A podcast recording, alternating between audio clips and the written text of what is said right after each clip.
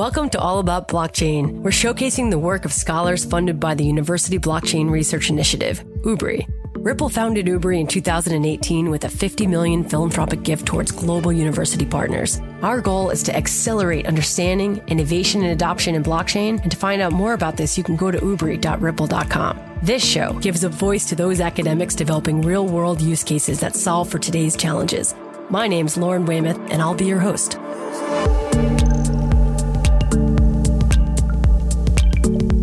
So, today's episode, we are discussing attempts at tokenizing real world assets. And I particularly love this conversation because I'm ending my day and you're starting yours. So it's it's kind of fun with the time change. That's right. We're so excited to welcome Scott Chamberlain as our guest today. He is a entrepreneurial fellow and a lawyer at the Australian National University. Scott, welcome to the show. Thank you very much.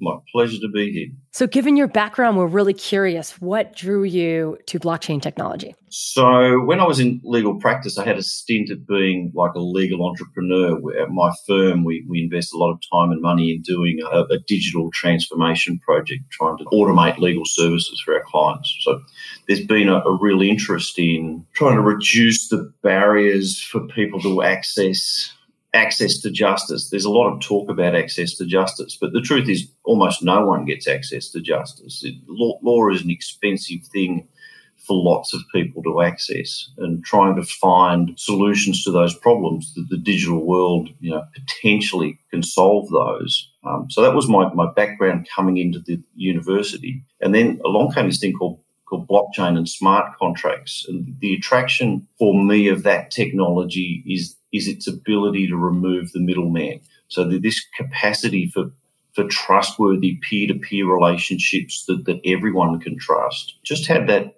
you know, potentially that unlocks enormous value. The law is full of middlemen. In fact, our whole society is full of powerful gatekeepers that very often now stand in the way of people doing you know, the things they need to do. You're waiting on permission from third parties for, for people to relate and I really thought that that technology seemed to have a lot of promise in the legal game. The other the other aspect of the technology which was attractive, when you do digital stuff, the, the thing that comes up straight away is yeah, but it's easy to hack, or yeah, but someone else gets your data, and potentially the smart contract blockchain space solves those problems too. I can hear two specific use cases with removing middlemen and contract work that have kind of inspired your work and had you look deeper into it. Are there any examples of some commercialized applications of blockchain that have also had your attention? this technology is so new and so fresh. The use cases are still being explored. It's quite funny when you go to some of these conferences. There's all this talk about regulation and standards and you know, we're regulating this beast before we even know what it's useful for. It's, it's a really weird kind of world. So, you know, the standout at the moment, just the guys, the guys that did the Bitcoin project just proved you could do money without a man in the middle. That's an extraordinary achievement. And if you can do money, well, what else can we do without a man in the middle? And we're still all exploring, you know, how that all works and what its potential is. What are your go to resources to stay fresh on the material and what's happening? Twitter. In this space, um, I make enormous use of Twitter. The, the crypto community on Twitter is quite active, it's very diverse. Sometimes it's quite tribal and you know, a little bit uh, vicious. But with everything happening so quickly and so many people doing experiments, you know, they're regularly posting what they're up to on Twitter. I found stuff on Twitter I would not find any other way. And if you're relying on academic journals and you know peer-reviewed articles for your information, well, you're out of date by the time those things are through the system. I've really found Twitter to be an enormously useful resource. Well, let's get to the meat of why I brought you on here today. No pun intended. But it's to talk about it's to talk about digital cows. I saw, you know, that you you posted that you were working on this as part of the University Blockchain Research Initiative and it really caught my eye, the idea of tokenizing Australian cattle. Can you tell us why you're focused on cattle? What challenges you're trying to solve? Yeah, sure. So Canberra is a unique almost unique sort of place, right? We're we're the capital of Australia, but five minutes from Canberra CBD are working farms. You know, there's a rural community around us. And I, I, have friends in that community. One of them, a mate of mine who's an ag consultant who worked for the US Embassy and the US Department of Ag, and he runs his own cows. And we were talking about blockchain and smart contracts and what I was doing at the university. And particularly, we're talking about a, a digital identity project that I was working on, where we were going to scan the RFID chips that are in your modern passports as a basis for getting your identity from you know the real world onto the digital world. And he's like, well, cows have got RFID chips in their ears. Can we can we tokenize cows? I'm like, well, in theory, maybe. Let's let's talk about it. As, as, you drill down into it, you discover that there's an enormous need to try and find a way of digitizing cows. The, the Australian market, we're not a big beef producer, but most of what we produce is exported because of our small population. So we are, in fact, the world's second largest exporter of beef behind Brazil. And we have a, a very detailed paper based system for trying to track cows from birth to slaughter, in, including these RFID chips that go, uh, the tags that go on a, a cow's ear.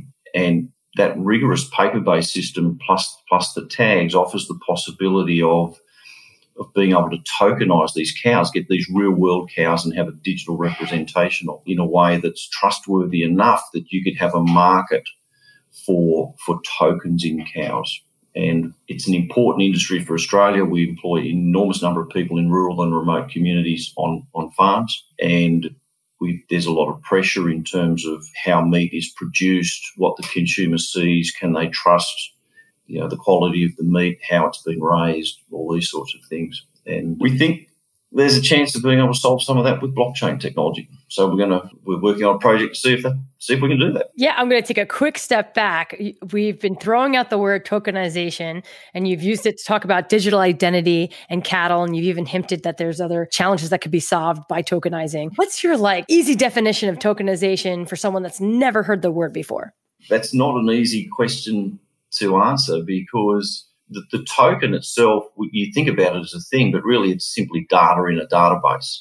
So what we're talking about, data in a database that that you can trust.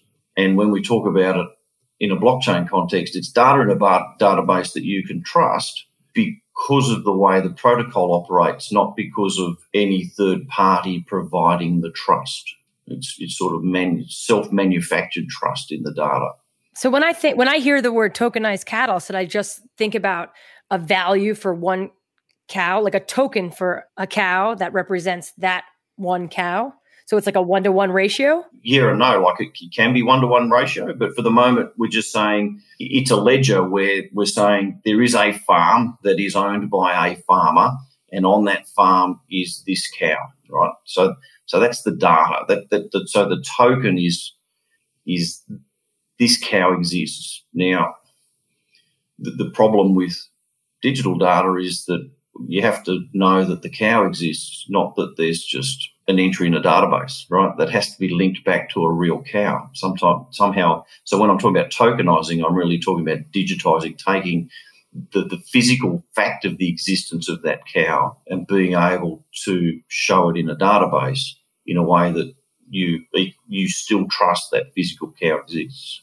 Okay, so let's understand a little bit about the challenge in the current cattle market and how blockchain can solve it. So what are the problems that we we need to solve for? So there's there's six problems that relate basically to meat, money, and information. Livestock markets are physical markets. You you physically move the cow to the market. Someone buys it and then physically takes that cow and puts it on their property. That physical nature of it is where all the problems are. So firstly, there's high operational costs. If you're going to sell your cow, that, that transaction of taking your cow to market, storing it at the sales yards, having someone sell it and having someone else buy it and then transport it to wherever they've got to take it.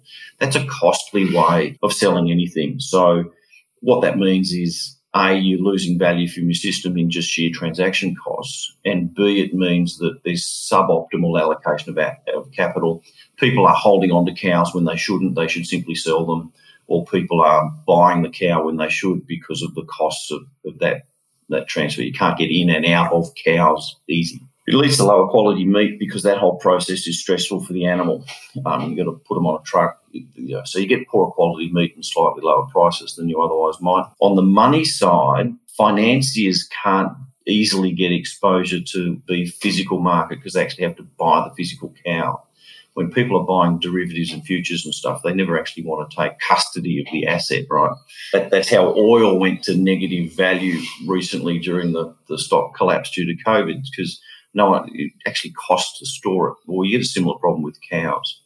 And so, um, whereas there's lots of fund managers that would like exposure to the beef market at the moment because agricultural markets are quite strong, they can't. They have to take part ownership of a cow. That's that's not easy to do, and it means that farmers can't capitalise their operations properly. The, about the only means of capitalising your farm is, is bank debt. So they've got all these farmers that are what they call asset rich and cash poor. It's like they've got a farm that's worth a lot.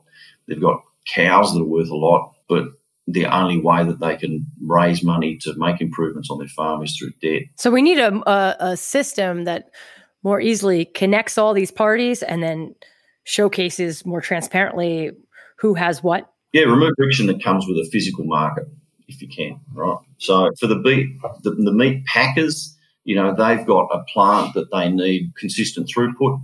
To, to manage that throughput, they've actually got to go and buy physical cows and store them in their own paddocks and they don't have the intru- instruments that let them trade risk and hedge prices. For consumers on the information side, we want regulators want to know about the history of you know a particular cow and therefore its meat for um, what they call attestations that gets attached to the particular cow or meat that it's you know that it's been raised properly, has been grain fed. There are a bunch of stuff that you need for export controls. Particularly if you want to stamp something grass fed or organic, and then also to be able to track back if there has been any kind of disease in the meat that have caused sickness. Yep. So, so if, if you get a disease, you want to go back through all the farms that the cow's been on. So it'd be nice to know all that information in semi real time. For consumers, you've now got you know this desire for grain fed, for uh, has it been raised in a certain way, halal type meat, etc. If you want those attestations, then at the moment the problem is you just it's not easy to replicate that information. So you tend to have a situation where the highest standard gets met by everybody because then it doesn't matter. So in Australia, I think our lamb, we are, all lamb in Australia is produced halal. Then everyone's compliant. We, we can't, the, the system can't distinguish between those that are or aren't. So you have to make everyone, whether you sell it as halal or not. So if you can attach different attestations to these things, you get different product marketing. You have people who could, you know, these cows have been raised in a way where, you know, they've been played Beethoven every morning to them so that they're nice and relaxed and the meat's really juicy or whatever. So those are the six features that make the market less, you know, they're, they're frictions within the market that means it doesn't perform as well as it, as it might. And we think potentially blockchain will solve that. So you know what I'm going to ask next, right? We want to know how do you take blockchain and use it to transform a suboptimal market? The secret becomes the, the cows themselves, right? We aim for a system whereby everyone can see in near real time who owns each cow, where that cow is located, and what attributes or attestations the cow possesses, and that those attestations get attached to the cow in, in some sort of trustworthy way. Because if I can reliably render that information and share it you can now create tokens, you can create ledger representations of the cow representing different rights of ownership, investment, or slaughter rights in, in cows or herds of cows. So if we can take those real world cows and, and turn them into a, a, trustworthy online system or digital system, we can now start creating and trading rights in those cows. And if we can do that, we get a market for rights in cows rather than a physical market for cows. And this basically impacts everyone in the chain because it helps the farmers, it helps the distributors, it helps the consumers, the sellers. Yep, and and and the money men, the hedge funds that want exposure to, to beef in, in some way, shape, or form without actually owning a particular cow. And the investors. Can't forget the investors. Yeah. Money makes the world go round. so in in looking at this, and I know you're just starting this project, you're you've been more into the putting the digital um, identification on blockchain. Uh, what surprises have come up in using smart contracts to digitize assets? I work with a, a programmer in the crypto space who's very bright and talented, And it's been an interesting exercise in, you know, this is what I want it to do. No, the system can't do that, right? You're trying to stop thinking like a human. You've got to start thinking like a machine. Like this is just data. Like, you know, things can be spoofed you can pretend to own lots of machines. You can pretend to be lots of people. It's an interesting, different way of thinking in order to get your, your head around how some of these systems work or don't work. So every time we've tried to to look at these projects, the things that that spring out to me about these systems, one, the whole notion of private keys and custody of the private key is going to be one of the key things to overcome when you're talking about these systems. So private key doesn't work like a password.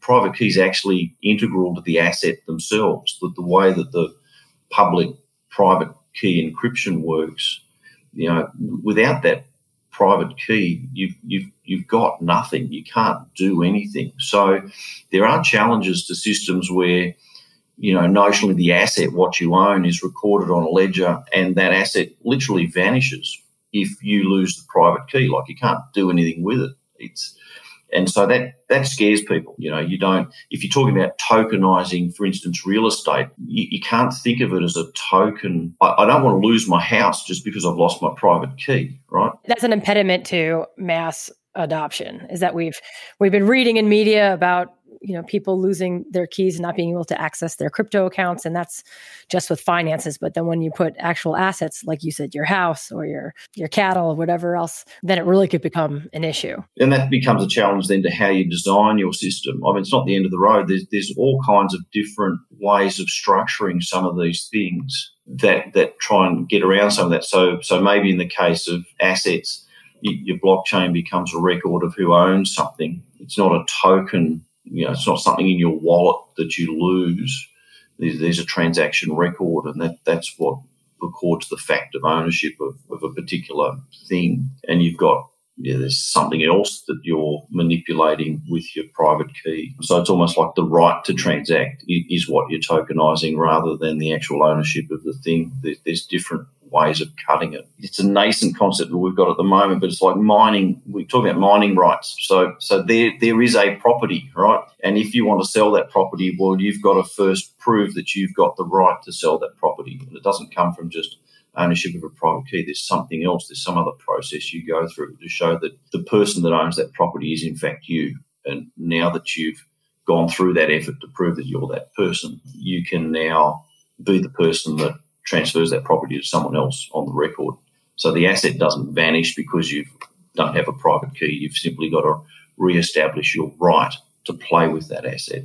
That's one potential way of cutting it. Um, but the private key, it, it's one of the, the main barriers to adoption. The other one is tokenization.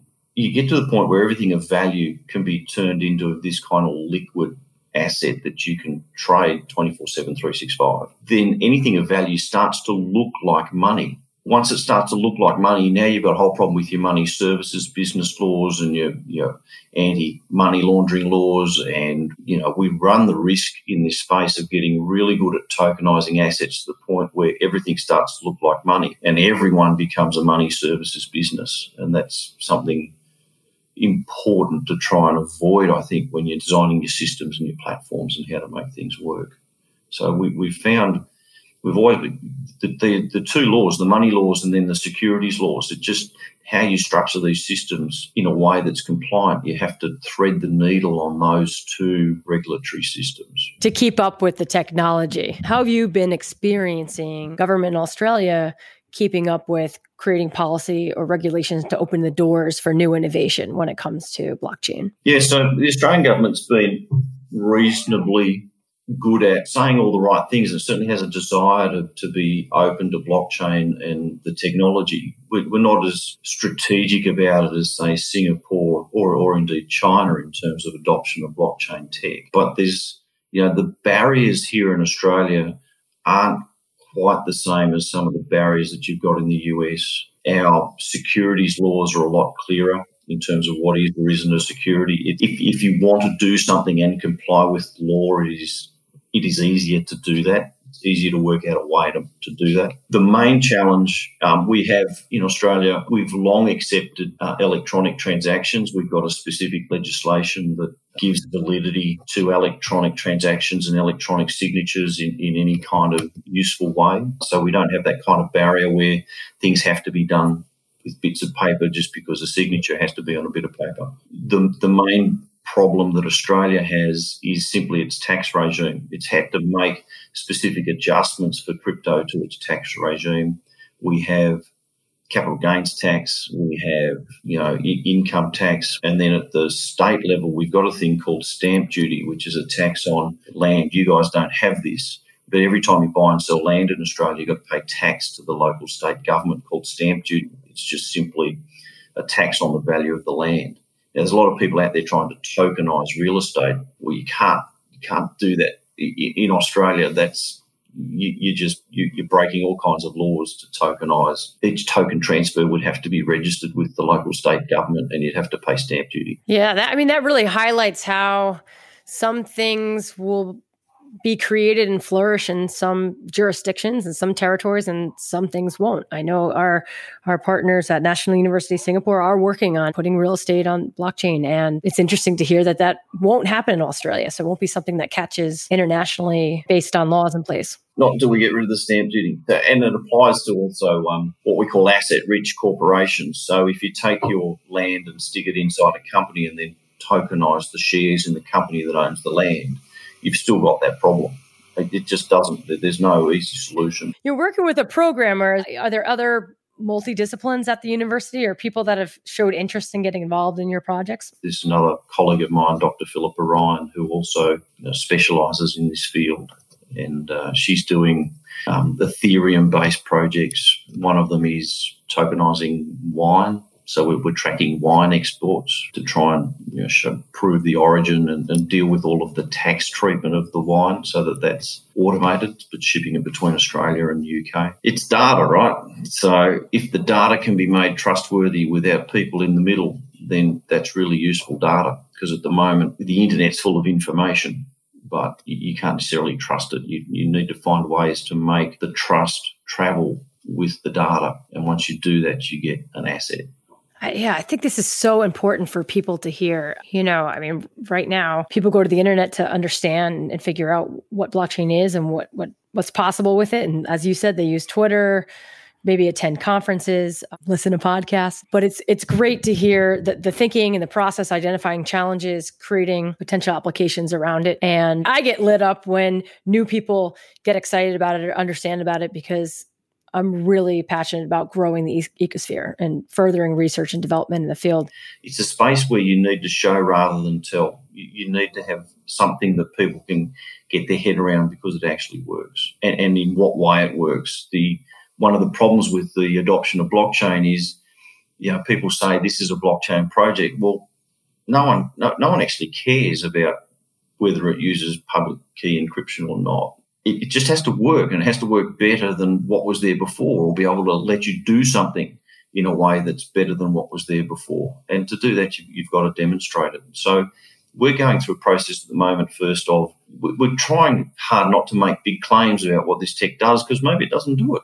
So that's the nature of the research. Let's, you know, really dig deep and see if we can make this thing actually happen. I'm asking um, if there's anything I haven't asked you that you'd like to say or talk about. Whoever created Bitcoin didn't wait for the government to change the money laws. They just said, we need a better money, let's do something. That's the ethic that I'm kind of taking into these projects, which is firstly, you try and structure your innovation in a way that's voluntary. You, you want a system that assumes that users will use it because it's more useful than what exists, not because somebody's changed a law that forces them to use a particular system, or you find the barriers in the existing regulation by trying to design the system in a way that makes it work with the current laws and regulations. And only if you can't do that, you, you try and get a change. It's just a delightful process at the moment to be able to do that with the cows. I can sit down with somebody knowledgeable in the field. We can design the workings of a, of a system for tokenizing cattle then we can go to the relevant people and say, hey, look, we've been able to do this. This technology actually can make this work. What do you think? Do you, do you want to take it further? you know, I have to say thanks to Ripple for for making that opportunity available. It's a, it's a different and better way of being able to do practical research. We really appreciate what you've been working on. Where do you want to send people to find out about your work? They can go to the ANU College of Law website, which is law.anu.edu.au, or better still, they can they can drop me an email, and I'm very happy to talk to them about it. It's scott.chamberlain at anu.edu.au. Perfect. Scott, thank you for taking risks and challenging the status quo and for pioneering new research with this technology. Thank you for having me. It's been a pleasure.